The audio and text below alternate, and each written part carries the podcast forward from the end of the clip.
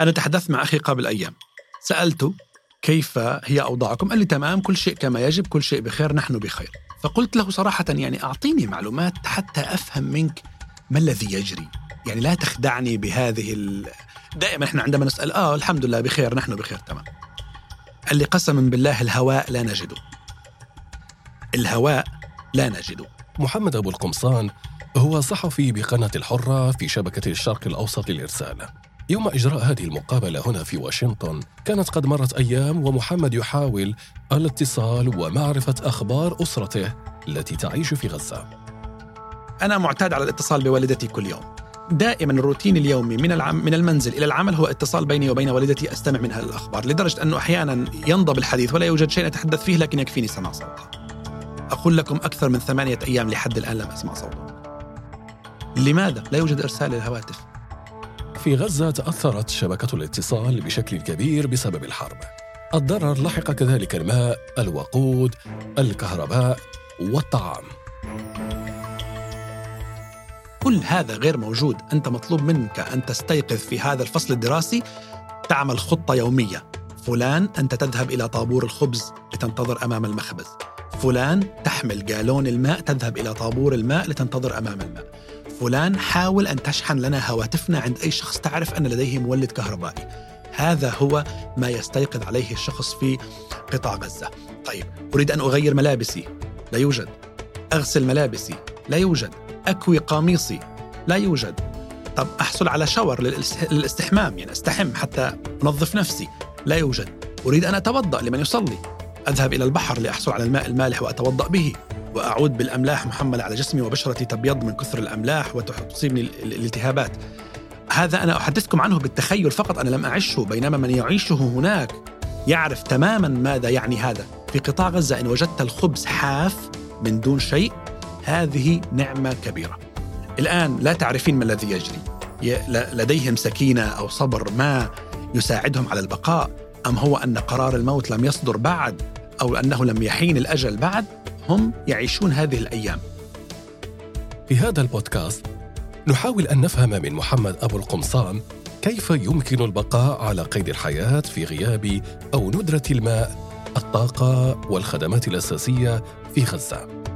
أنا عبد العالي الزهار وهذا بودكاست زوايا من سوا بودكاست.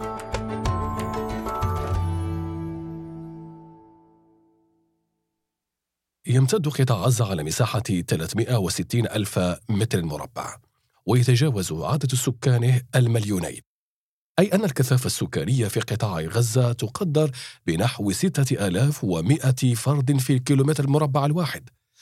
وهو رقم يفوق بكثير ذلك المسجل في الضفة الغربية حيث يعيش 575 فردا في الكيلومتر المربع. قبل اندلاع الحرب بين إسرائيل وحماس في السابع من أكتوبر كان 4% فقط من سكان قطاع غزة لديهم وصول إلى مياه خالية من التلوث حسب دراسات صدرت العام الجاري. فمن أين يحصل قطاع غزة عادة على المياه؟ مصادر المياه في قطاع غزة ثلاث مصادر رئيسية. قبل موضوع الحرب المصدر الأول هو التحلية محطات التحلية التي توجد في قطاع غزة. تم إنشاء أجزاء منها بدعم دولي أو بجهد ذاتي ذاتي بمعنى حكومي رسمي. وتعتمد فكرة تحلية المياه التي يمكن الحصول عليها من المياه الجوفية أو مياه البحر. المصدر الثاني من هذه المياه هو خطوط إمداد إسرائيلية يتم إيصال المياه من خلالها إلى قطاع غزة وهذا فقط للتوضيح هو عملية استيراد مياه بمقابل مادي يعني ليست مساعدات أو دعم هو عملية شراء هذه المياه من إسرائيل عبر ثلاثة خطوط رئيسية تغذي ثلاث مناطق رئيسية في قطاع غزة ككل. وأيضا المصدر الثالث للمياه هي محطات معالجة الصرف الصحي الذي ينتج في قطاع غزة. تقريبا 97% من المياه التي تحصل عليها قطاع غزة تأتي من إسرائيل من خطوط المياه الثلاثة التي آه، تدخل إلى قطاع غزة. و 3% فقط من المياه يتم تحليتها محليا سواء من الصرف الصحي أو مياه البحر أو مياه الآبار الجوفية الموجودة في قطاع غزة. قبل الحرب بلغ استهلاك الفرد من المياه في غزة 82 لترا في اليوم. هذا الرقم يتراجع إلى 21 لترا إذا ما احتسبنا النسب العالية لتلوث المياه في القطاع. الرقمان عموما يبقيان أقل من المعدل العالمي المحدد في 100 لتر يوميا للفرد. هذه الأرقام تستدعي استحضار تصريح وزير المياه في السلطة الفلسطينية بشأن تطورات الحرب في غزة. قال فيه إن ما تبقى من مصادر مياه في قطاع غزة لا يكفي لتأمين 15 لترا للفرد. وهو الحد الأدنى الذي حددته منظمة الصحة العالمية للبقاء على قيد الحياة. محمد، هل يعني ذلك أن الماء المتوفر الآن في غزة لكل فرد تراجع بشكل كبير؟ وكيف حصل ذلك؟ عندما حصلت الحرب، إسرائيل أعلنت بشكل رسمي على لسان وزرائها أنه سيتم قطع المياه والكهرباء ودخول البضائع إلى قطاع غزة، عندما نتكلم عن المياه هذا معناه أن الخطوط الثلاثة التي تأتي من إسرائيل وتقدم نحو 97% من المياه إلى قطاع غزة تم وقفها تماما. أعيد تشغيل خط واحد بعدما حصلت استمرت الحرب فترة أكثر من أسبوعين، أعيد تشغيل خط واحد، لكن هذا الخط لا يغذي قطاع غزة ككل اولا. ثانيا هو يتم التحكم به بمعنى لا يتم إرسال المياه بشكل كامل إلى قطاع غزة. إضافة إلى ذلك خلال القصف والحرب وما يجري تم تدمير مجموعة من مخازن المياه الموجودة في قطاع غزة على سبيل المثال ما كان في تل الزعتر كان في خزان كبير للمياه تم تدميره وأغرقت الشوارع الآن يتساءل المشاهد كيف هناك حصار؟ لا يوجد ماء وعندما تم قصف الخزان أغرقت الشوارع بالمياه. هذا بالنسبة للمستمع أو من يطلع على الأخبار أمر غريب. نعم الغريب أنه كانت توجد هذه المياه لكن الدائرة التي تمر بها المياه هي عملية معقدة. الآن أنت عندك المياه لإيصالها إلى المنازل تحتاج إلى الكهرباء لتشغيل مولدات ضخ المياه أو المواتير كما تعرف وبالثم توزيعها على السكان السكان في كل منزل يعتمدون فكرة وجود الخزان في سطح المنزل إذا كان المنزل من طابق أو من عشرة أو من عشرين طابق فهذا معناه أن الخزان يحتاج إلى ماتور أو مولد لرفع هذه المياه من الخط المسمى خط البلدية أو المياه التي تأتي من السلطات المحلية لرفعه إلى هذه الخزانات. في ظل عدم وجود الكهرباء لأكثر من 35 يوم بشكل متتالي، هذا أمر يصعب أو يصعب عملية رفع المياه إلى هذه الخزانات. بالإضافة إلى ذلك أنه لا يوجد وقود لتشغيل هذه المولدات فالعملية مرتبطة ببعضها هي آه، منظومة مياه وقود كهرباء كلها مرتبطة ببعضها إذا أحد العوامل سقط سقطت كل العوامل إذا المياه قليلة أو نادرة في غزة. كيف يبقى الأفراد على قيد الحياة في ظل هذا الوضع؟ ما يحصل عليه الإنسان في ظل الحرب منذ بدء هذه الحرب في قطاع غزة هو ثلاثة لترات فقط. نحن نتكلم عن أن الإنسان يحتاج ليشرب نحو خمس لترات يوميا فقط للشرب بعيدا عن النظافة الشخصية بعيدا عن الوضوء بعيدا عن الاستحمام بعيدا عن غسل الأسنان بعيدا عن الطهي وتنظيف أدوات الطهي وبعيدا عن زراعة الأشجار وإنباتها ومثلا غسل السيارات أو غسل المنازل أو تنظيف المنازل داخليا. كل هذه الأمور. ثلاثة لترات لا تكفي فقط للشرب وبالتالي هذا هو المعدل الحالي الآن في ظل الحرب للإنسان في قطاع غزة ثلاثة لترات من المياه. هذا طبعا تسبب في كثير من أمراض الجفاف في حالات وفاة حصلت بسبب الجفاف في أشخاص كثر يعانون من الجفاف في أشخاص كثر اتجهوا إلى استخدام المياه المالحة مياه البحار. نحن يعني خلينا نشرح لمن يستمع إلينا عندما نسبح في في البحار ويدخل الماء في أفواهنا. يعني تخيلوا كمية المرارة التي نشعر بها والملوحة. أجسادنا نفسنا عندما نسبح في البحر أول شيء نفكر فيه عند الخروج من البحر هو الاستحمام بمياه عذبة للتخلص من الأملاح التي تصيب البشرة وتصيب تصيب الجلد وأحيانا تسبب التهابات عند بعض الأشخاص وتسبب أمراض. فتخيل أن الناس الآن يذهبون بما أنه غزة مدينة ساحلية معظم ساحلها على البحر حوالي 41 كيلو على بحر البحر الأبيض المتوسط يلجأ الناس إلى مياه البحار لغسل أطباقهم غسل ملابسهم وإعادة لبسها التوضؤ الحصول على بعض النظافة العمل أي شيء متعلق بهذا الأمر موضوع النظافة وموضوع الاستخدام المياه. طيب يجب كمان أن نوضح أن بحر غزة ملوث نظرا لأن مياه الصرف الصحي يتم أصلا يعني صرفها في بحر قطاع غزة. وبالتالي تخيل أن الإنسان يعني لكم أن تتخيلوا أن المواطن في قطاع غزة يشرب من ماء البحر ويصرف استخدامه في ماء البحر ويعود مرة ثانية لمحاولة تحليته عبر محطات التحلية المتوقفة بسبب انقطاع الكهرباء والوقود وبالتالي يعود مرة أخرى لاستخدام هذا الماء ماذا عن الطاقة؟ من أين تأتي الكهرباء، الوقود وغاز الطهي عادة إلى غزة؟ هل من إسرائيل أيضا؟ كما الماء الطاقة معظمها يأتي من إسرائيل أيضا بسبب وجود هذا الحصار إسرائيل تغذي قطاع غزة بخطوط الكهرباء التي تم قطعها. دائما الكهرباء في شركة توزيع كهرباء فلسطينية موجودة في قطاع غزة واسمها شركة توزيع. هي لا تنتج الطاقة وإنما توزع الطاقة التي يتم الحصول عليها من إسرائيل. وكذلك للتوضيح تسمعون في الأخبار أحيانا أن إسرائيل قررت وقف إمدادات الطاقة والماء بسبب أو وقف إيرادات الكهرباء والماء أو نقود الضرائب العائدة للفلسطينيين أو ما شابه. هذا هذا الموضوع هو متعلق بالخدمات التي تقدمها إسرائيل للفلسطينيين سواء في الضفة أو في قطاع غزة من تزويد الماء والكهرباء وما إلى ذلك وتجني مقابله فواتير التي يدفعها المستهلكون وتدفع جزء منه للسلطة وجزء منه يعود إليها وهكذا في عملية استيراد وتصدير تحصل في هذا الإطار. فمعظم الكهرباء التي تحصل عليها أو يحصل عليها قطاع غزة هي كهرباء تأتي من إسرائيل. جزء ضئيل جدا يأتي من جمهورية مصر العربية للمناطق التي تكون في الجنوب. مناطق رفح ومناطق خان يونس لكن من الجدير بالذكر أنه منذ عام 2018 خط الكهرباء المصري معطل. منذ العمليات التي بدأت في سيناء وما إلى ذلك يبدو أن هناك أضرار أصابت هذا الخط لكن المعلن أن الخط هذا معطل. وبالتالي في مصدرين أساسيين للطاقة معظمه يأتي من إسرائيل، المصدر الثاني محطات الطاقة الشمسية التي يركبها أشخاص أو بعض الجهات في قطاع غزة للحصول على الطاقة وعلى الكهرباء. بالإضافة إلى ذلك المولدات، تشتري مولد تضعه في منزلك وتستخدم الوقود لتوليد طاقة كهربائية من خلال هذا المولد أو الماتور. الآن في ظل عدم وجود الوقود المولد ليس له أي داعي وليس له أي حاجة.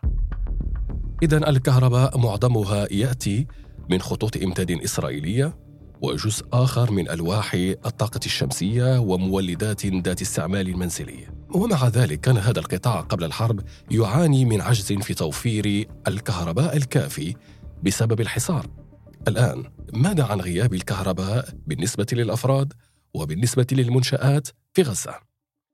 أنا أعرف أن الناس يتناولون ويتداولون أخبار الكهرباء كما يتداولون أخبار القصف والضحايا. يتحدثون فلان لديه مولد تجد الناس بالعشرات يتجهون إليه حتى لو سيدفعون الأموال مقابل الحصول على شحن للهواتف. وبالتالي هذا الأمر يجعلك تتصور أنت والمستمع كمية النقص الشديدة في الكهرباء وفي موارد الطاقة في قطاع غزة وكمية الحاجة نحن لا نتحدث عن كهرباء لتشغيل سيارات إلكترونية كما يحدث في الولايات المتحدة الأمريكية أو دول عظمى لا نتحدث عن شحن ال computers أو ال laptops أو الآيباد أو شحن ما شابه من آه، الأجهزة الذكية أو الطائرات الدرون التي تستخدم في الترفيه أو ما إلى ذلك. نحن نتحدث عن أساسيات هنا. شحن الهاتف النقال للاتصال بالآخرين استخدام آه، ما يعرف بطنجرة الكهرباء أو هي أداة لخبز الخبز الأساسي اليومي. تشغيل أساسيات للإنارة والإضاءة وما إلى ذلك تشغيل أجهزة طبية بعض الأشخاص الذين يعانون أمراض أو لديهم مشاكل في التنفس أو يحتاجون للأكسجين أو الذين يغسلون الكلى أو الأشخاص المعتمدين على الكهرباء بشكل أساسي حتى المحلات التجارية التي تعتمد على الكهرباء المصانع الأساسية البسيطة المدارس المستشفيات الوزارات ايا كان يعتمد على الكهرباء لك أن تتخيل أنك عدت إلى ما قبل مئة سنة إلى ما قبل اختراع الكهرباء في قطاع غزة. إذا وجدت الكهرباء تجد الناس تهجم بمعنى الكلمة على هذا المكان للحصول على الكهرباء وإذا لم توجد الكهرباء فهذا معناه أنك لا تستطيع أن تقوم بأي شيء. حتى على وسائل التواصل انتشرت صور الناس تخبز على الحطب والفحم. هذا العصور البائدة خلينا نسميها. كان الناس يستخدمون هذه الآليات الآن الناس عادوا إليها. منظمة الصحة العالمية أعلنت أن العديد من المستشفيات باتت خارج الخدمة كيف هو وضع المرضى الآن؟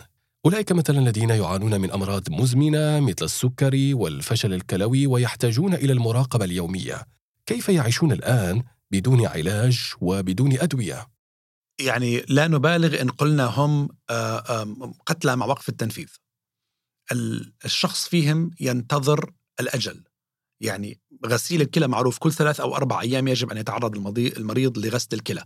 الآن تخيل شخص أكثر من أسبوع أو أسبوعين السموم في جسده ولا يستطيع التخلص منها لأن الكلى لا تعمل بشكلها الاعتيادي. وبالتالي هو ينتظر أن توافيه المنية أو معجزة أو شيء يجعله على قوائم الخاضعين لغسيل الكلى. تخيل أن الطواقم الطبية تتعامل بمبدأ المفاضلة وتتعامل حتى أعلنوها إذا شخص يستطيع أن يمارس حياته بشكل جيد 70% وشخص آخر آه، يمارس حياته بشكل 90% يقومون بإنقاذ من لديه فرص أكبر في النجاة لأن الآخر قد لا يحصل على هذه الفرصة فعملية إنقاذ الحياة. مريض السكر عندما لا يحصل على جرعات الأنسولين المناسبة له فهو أيضا ولا يحصل على الغذاء اللازم له وطبيعة الغذاء أو ال diet system أو الموضوع اللي هو النظام الغذائي الذي يجب أن يتبعه الحمية الغذائية فهو أيضا معرض لخطر الوفاة وهذه أمراض مزمنة وأمراض مؤثرة. إضافة طبعا إلى النساء الحوامل الأطفال آه، من لديهم نقص في فقرات الدم أو ضعف الدم. أنا على سبيل المثال أختي وأخي هم من مرضى آه، السيلياك. السيلياك هو مرض آه، نقص فقرات الدم أو يسمى مرض ضعف الدم. ولا يمكن لهم أن يتناولوا أي مواد غذائية فيها الجلوتين الموجود في القمح وبالتالي هم لديهم نوع مخصص من الدقيق الذي يصنع منه الخبز اسمه طحين الذرة أو دقيق الذرة. تقدم طبعا جمعيات وهذا الدقيق يأتي من إسرائيل. نتحدث الآن عن الإمدادات من البضائع. غزة تعتمد على الاستيراد لتوفير حاجياتها. تمثل الشاحنات القادمة من المعابر شرايين هذا النشاط التجاري. عادة يشكل توقف حركة أحد المعابر بشكل مؤقت خللا في تدفق السلع والحاجيات ماذا عن الآن؟ كيف يعيش الناس في غزة مع توقف حركة الاستيراد منذ اندلاع الحرب؟ نعم كما تعرف في طبعا كأي دولة في إنتاج محلي وفي استيراد قطاع غزة الإنتاج المحلي فيه ضئيل جدا ويقتصر على بعض الأشياء البسيطة على سبيل المثال قطاع الدواجن دجاج الطيور أو البيض أو بعض المواشي أو الزراعة. هذا الإنتاج غزة ليست دولة هي مدينة مدينة صغيرة وبالعكس هي محاصرة. هذا اللفظ الذي نسمعه منذ أكثر من 16 عاما هذا يعني الحصار يوازيه احتكار. لا تستطيع دولة أن تحاصر جزء من دولة أخرى أو من منطقة سكنية وتفتح لها الأبواب لمنفذ آخر. وبالتالي نعم إسرائيل تحد قطاع غزة من ثلاث جهات ومصر من الجهة الرابعة. في اتفاقات تجبر هاتين الدولتين على ما يدخل وما يخرج إلى قطاع غزة. معدل الاستيراد اليومي من قطاع غزة من الخارج كان 500 شاحنة يوميا تدخل إلى قطاع غزة وهذه مشترى بالأموال الفلسطينية. يعني تجار يشترون هذه البضائع تدخل إلى قطاع غزة. الآن منذ بدء الحرب في السابع من أكتوبر حتى اليوم نتحدث عن أكثر من 35 يوم لم يدخل إلى قطاع غزة ما يعادل ألفي ألف شاحنة ما يعادل يومين. لنفترض أن كل البضائع والحاجيات متوفرة في غزة. كيف يمكن للناس الحصول على المال والسيولة في هذه الظروف؟ هذا سؤال مهم جدا. البنوك معطلة الآن. حتى الموظفين يعني خلينا نفهم طبيعة قطاع غزة، طبيعة قطاع غزة في موظفين يعملون في القطاع العام، من معلمين، من أطباء، من عسكريين يعملون حتى في السلطة الفلسطينية آه، في رام الله أو حتى في سلطة حماس في قطاع غزة، وبالتالي في عدد من الموظفين يتلقون رواتب شهرية هؤلاء الموظفين العموميين. بالإضافة طبعا إلى القطاع الخاص بالإضافة إلى عمال المياومة اليومية. القطاعان العام والخاص يحصلون على رواتبهم بشكل أكبر من البنوك. البنوك معطلة ليس فيها موظفين وليس فيها أموال. يعتمد الأشخاص فقط على الصرافات الآلية الغير منتشرة بشكل كبير في قطاع غزة. ومهما كانت قدرة الصراف الآلي على التخزين والاستيعاب فهي تنفذ مع الوقت لأنه لا يوجد ضخ للأموال. الأموال في النهاية لا تصنع في قطاع غزة. عملة قطاع غزة هي عملة الشيكل الإسرائيلي. وهي أصلا العملة التي تأتي من إسرائيل إلى قطاع غزة، والعملة الأخرى التي يتم التداول بها هي الدولار أو الدينار وهي عملات غير فلسطينية أيضا يتم جلبها بمعنى بسيط يجب أن يدخلها إنسان بحقائب آه، رسمية أو دبلوماسية أو بحقائب بنكية من خارج قطاع غزة إلى داخل قطاع غزة توضع في البنوك يتم استقبالها من قبل الناس. هذا الأمر إذا إذا في حرب وإذا في إغلاق للحدود كيف سيتم؟ وبالتالي مخزون قطاع غزة من المال لا يصل على سبيل المثال أنا أرسلت حوالة إلى عائلتي يوم 10 أكتوبر وهي ليست موجهة إلى بنك موجهة إلى عبر خدمة ويسترن يونيون أو الخدمات المالية. عليهم التوجه إلى مكتب صراف أو آه، الشخص الذي يعمل في خدمة الصرافة للحصول على هذا المال. المحلات مغلقة لا يستطيعون استلامها لا يستطيعون الحصول على هذا المال. وبالتالي هناك أزمة حقيقية. حتى من كان يملك المال قبل هذه الأزمة قبل هذه الحرب فالمال ينفد منه عمليا. وفي الحروب مفهوم أن كل شيء يرتفع سعره إلى أضعاف لكن من الضروري أن نفهم أن هذا لا يؤثر فقط على قطاع غزة. هذا يؤثر على كل شخص ارتبط اسمه بقطاع غزة حتى لو كان في أواخر الدنيا في قارة أخرى. على سبيل المثال الطلاب الذين يخرجون من قطاع غزة للدراسة في الخارج من يدعمهم ماليا؟ أهلهم في قطاع غزة. هل بإمكانهم الآن القيام بهذا الدور حتى لو توفرت الأموال؟ لا يوجد إرسال أموال إلى الخارج كما ذكرت مكاتب الصرافة ومكاتب العمل بتحويل العملات مقفلة. وسط دعوات إيقاف الحرب لا تتوقف التحذيرات من حدوث كوارث بيئية وصحية تهدد حياة الناس ما بعد الحرب. الأرقام تشير إلى توقف كلي لجميع محطات معالجة المياه العادمة عن العمل. أيضا انخفاض خدمات جمع النفايات وتراكم النفايات الطبية يهدد بحدوث كارثة. هل هناك تداعيات أخرى في انتظار سكان غزة بعد الحرب؟ نعم. خليني أقول لك قبل نحو 20 يوم يعني بعد نحو أسبوعين من بداية الحرب السلطات المحلية في قطاع غزة أعلنت أن 50% من المنازل تضررت بشكل جزئي أو كلي هذا قبل بدء العملية البرية. بعد بدء العملية البرية يصعب الحساب. الآن ما يتم تداوله على وسائل الأخبار إسرائيل تقصف مسلحين متحصنين في منازل وحماس تعلن أنها تستهدف قوات إسرائيلية متحصنة في منازل حرب شوارع. بالتالي انتهت الحرب الآن أنا سأعود إلى منزلي ولنقل أنني سأنسى كل ما حصل لي. فترة وانتهت. أعود الآن إلى منزلي. إذا تحدثنا عن الرقم الأول 50% من المنازل تضررت هذا معناه منزلي ومنزل جاري أحدهما متضرر. وهذا عبء كبير على صاحب المنزل. لكن أنا متأكد أن الرقم الآن يزيد عن 70 أو 80% من دون مبالغة. وهذا ما ترينا إياه الصور الخارجة من قطاع غزة. هذا معناه أنني عندما أعود إلى منزلي سأبدأ مرحلة إعادة إعمار المنزل. طبعا في الإعلام سمعنا كثيرا عن إعادة الإعمار وعن أموال تصرف لإعادة الإعمار منذ حرب 2012 حرب 2008 حرب 2014 وما إلى ذلك. أؤكد لك معظم الأشخاص الذين تضررت منازلهم ما تزال متضررة حتى الآن في الحروب السابقة ولم يحصلوا على التعويض اللازم لأن التعويض لا يأتي للشخص باسمه هو يأتي لجهات والجهات عندما تدير هذه الأموال لا تعرف كيف يتم توزيعها لا تعرف مدى كفايتها أصلا للأشخاص. فالآن عندما تعود إلى منزلك ومنزلك يحتاج إلى الإعمار فلديك الآن عبء كبير لإعادة إعمار قطاع غزة. آه محمد أنت فقدت 39 فردا من أقاربك في غزة بينما نزح والداك وإخوتك إلى إحدى المدارس منذ بداية الحرب. هل تتوقع أن يتجاوز سكان غزة هذه المعاناة والعودة إلى حياة طبيعية بعد انتهاء هذه الحرب؟ أم أن حجم الدمار وتداعيات هذه المرة قد يدفع السكان إلى التفكير في مغادرة القطاع؟ لا حالة اليأس موجودة الناس وصلت إلى حالة اليأس أنا لن أتحدث باسم الناس لكن أتحدث باسم أخي على سبيل المثال أخي 47 عام موجود في قطاع غزة عندما جئنا إلى قطاع غزة في عام 1995 لم يخرج منه أبدا. وموجود في القطاع لديه خمسة أبناء آه، البنت الأكبر في الثانوية العامة والأصغر في المرحلة الابتدائية. يقول لي تنتهي الحرب من هنا وخذوني إلى أي مكان ممكن لأخرج من قطاع غزة. ليس خوفا وليس آه، هروبا.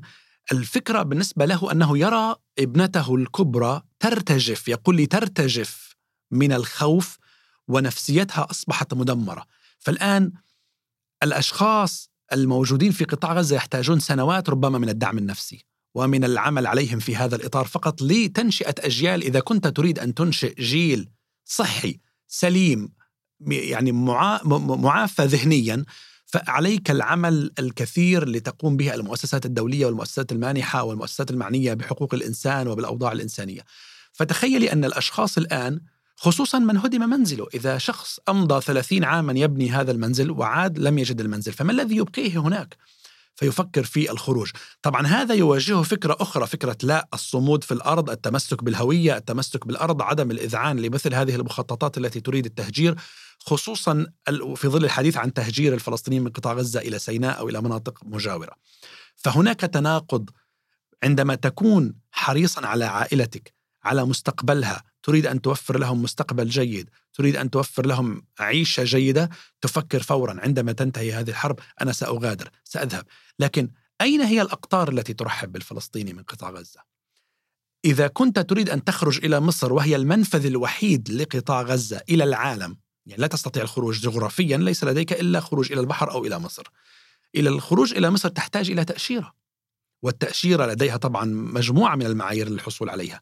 فنعم تراودهم فكرة أني سأخرج سأخرج لكن هل ستتكرر مأساة الهروب والهجرة الجماعية من قطاع غزة عبر البحر والسفن التي كانت تغرق. وسمعنا عنها في تونس وفي ليبيا وفي كل المناطق الساحلية على البحر المتوسط ومن مصر وما يحصل في تركيا ومن ثم إلى اليونان وما إلى ذلك. هل هذا السيناريو الذي سيتكرر وسيعود الناس لحمل أطفالهم وبناتهم وزوجاتهم والخروج عبر البحر ونسمع عن الأرقام المهولة من القتلى الذين سيغرقون في البحر؟ كان هذا بودكاست زوايا من سوا بودكاست.